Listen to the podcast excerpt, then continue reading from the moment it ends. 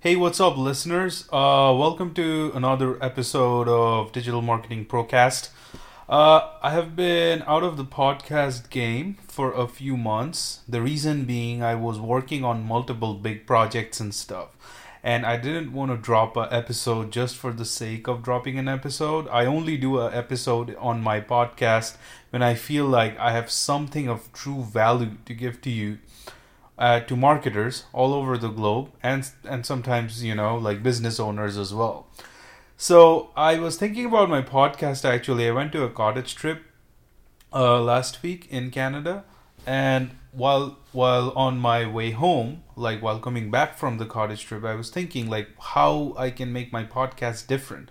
Because the thing is guys with marketing and there there's so much content out there. So uh, if you ask me truthfully, like if I start blabbering about Facebook ads or start saying motiv- motivational stuff or whatnot, like you already have Gary Vaynerchuk's and all, you don't need a person like me. Like, why would you even need me? So, in order to make this podcast interesting and find uh, a source of originality for the podcast, uh, I thought it's best that I start crafting some important episodes uh, and go after quality content because, in the end, I know for you listeners, it's quality. Like you want to know how to use marketing to gain more revenue for your business or how to use marketing to actually do something. Like listening versus doing, they're two different things. Like you can listen to all the podcasts in the world, you can watch all the YouTube videos in the world, but in the end, uh, what's important is that you take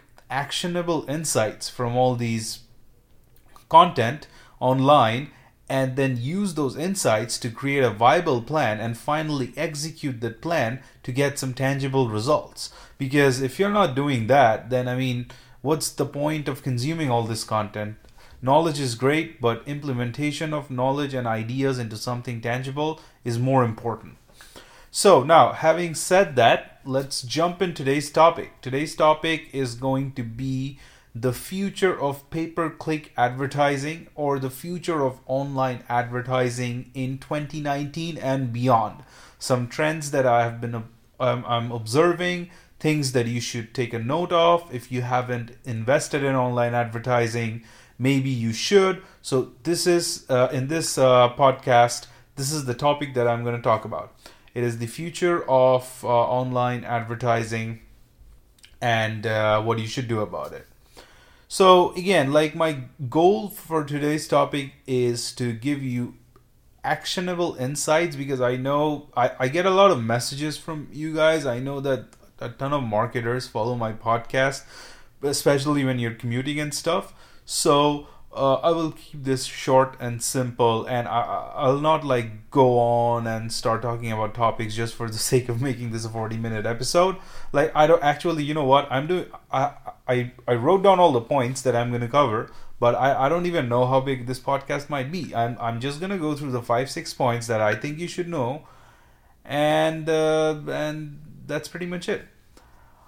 Okay, so um, so having said that, let's dive into the topic: uh, future of pay-per-click advertising. So as you guys know already, like pay-per-click advertising is quickly becoming like the new standard. Yes, there's TV, yes, there's radio, but without PPC ads or ads on Facebook or ads on LinkedIn, the social media platforms, you're basically losing out on your customers, where like an easy access to your customer base. So pay per click advertising was in its rogue state. So it all with Google, it was in its rogue state. Let's say uh, till 2008, and after that, Facebook came, and you had people. Uh, you had you know like you had people uh, doing facebook ads facebook ads is really popular now so a lot of question that people ask me is that what's the future of pay per click advertising or what's the future of digital advertising? Where do we go from here now? Because Facebook is getting expensive, my friend. Like, okay, it's still cheap. It's still technically you are in you're still in the golden era of Facebook ads and whatnot. But fa- keep in mind that Facebook ads is getting expensive, especially for countries like the United States, Canada, United Kingdom, Australia, New Zealand. And it, so so if you're in in these countries you, you should be seeing tons of sponsored content and that means that you're basically essentially fighting for space. Because how facebook is different is facebook the whole business of facebook is them keeping you on the platform. So the more the people swipe so so it's a dynamic inventory. Facebook ad is a dynamic inventory like the inventory kind of is fixed but it's not so how how much people swipe or how much people engage on a daily basis is actually going to determine the inventory of Facebook ads. If all of a sudden, for example, let's let's take a example.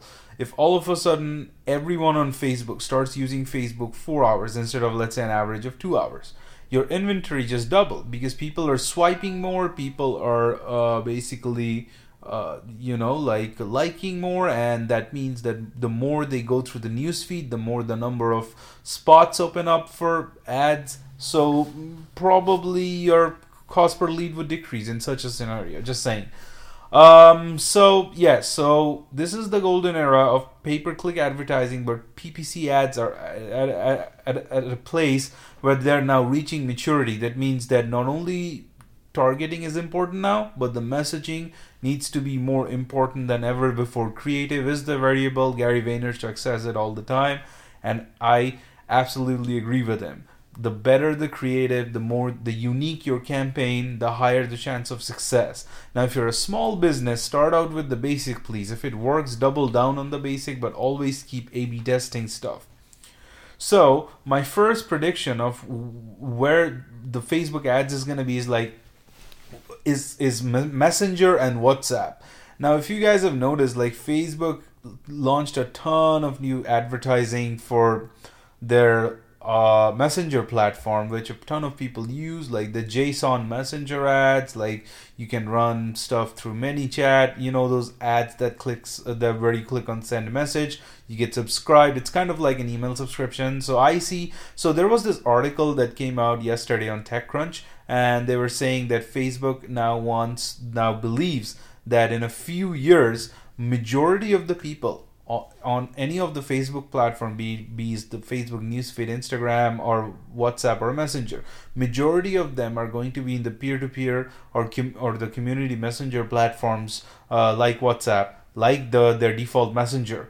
This means, and as a matter of fact, the rise of stories is uh, kind of uh, a trend so newsfeed is actually, if you look at from a very macro level, newsfeed is kind of stagnant. It's getting saturated by advertisers and consumer attention. So consumers, like especially young consumer, the attention is switching from newsfeed to other platforms like the stories, to other mediums of content. I'm sorry, like stories or uh, for example, messenger, uh, things like that and this is only going to continue uh, uh, throughout 2019 going into the new decade and so you need to start thinking about creating content uh, if you're running stuff on Facebook um, uh, uh, to create it for Instagram stories, which is so underpriced right now. It's absolutely crazy, especially if you're in the ecom space. Please, please, please take a look at Instagram stories because uh, it's not going to stay like that f- for very long. So that's my first prediction is uh, new forms of advertising. So when you're launching a new campaign next time, don't just go with an image. Try different formats of ads. Try vertical videos that are working brilliantly. Try those, uh, you know, those long form videos on Instagram. Uh, hire someone from Upwork to create them uh, using After Effects, or if you can do it, great.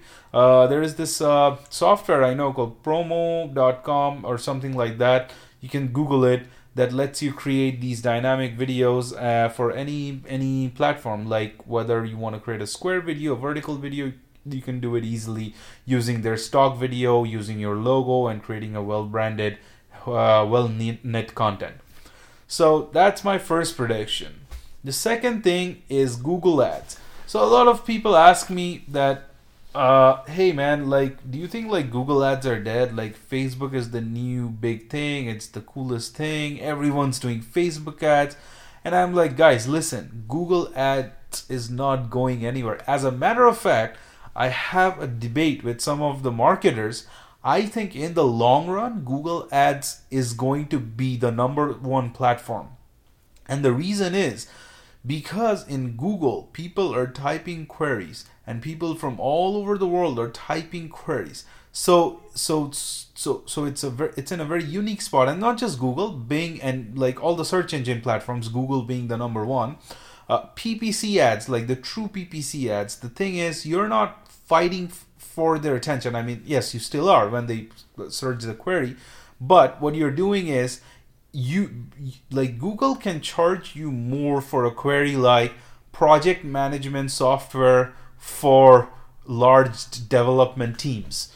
Like if these queries like Google can charge you more because no one's gonna like no human being like who is not a developer looking for a project management software or a tool or a solution like that is going to type a query like that and the fact that you can only pay when someone clicks on your ad which is even better that means yes you can bid $40 $50 $60 for the click uh, because uh, the chances of you getting bad traffic on that if you're actually going with broad now if you're going with broad that's that's a different story or broad modifier but if you're going with exact keyword or SKAG which is the thing now single keyword ad group if you're going uh, using deploying those strategies while running your google ads then obviously the traffic that you get is way way higher quality than compared to running facebook I mean, don't get me wrong. Facebook again is great, but you know what Facebook is great for? Facebook is great if you know your target audience. So if you create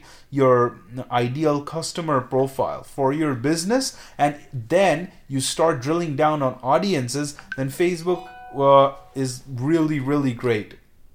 Um, so so again, like Google Ads are going to be expensive, but do, you shouldn't worry about that. In the end, what matters is your ROI, and it's not going to be crazy expensive because it's an auction system. So that means that when you search for the keyword like project management tools for developers or whatnot for startups, like eh, the price is going to be something that's quite competitive for you and your competitors.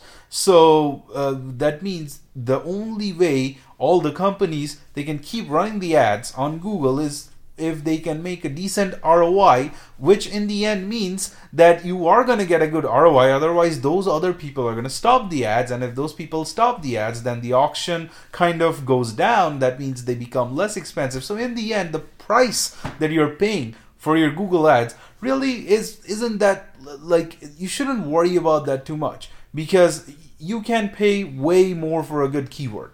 So so that's my point. Like good keywords are going to be these golden treasuries where people can spend hundreds of dollars or 50 60 bucks a click which is actually right now there are tons of keywords where you spend that but that's fine because what you're doing is instead of spending it to re- reach people like thousands of people, you're basically laser targeting people who are super interested in your product, and then your chances of converting them into a customer is quite high. So that's my second point, my friend.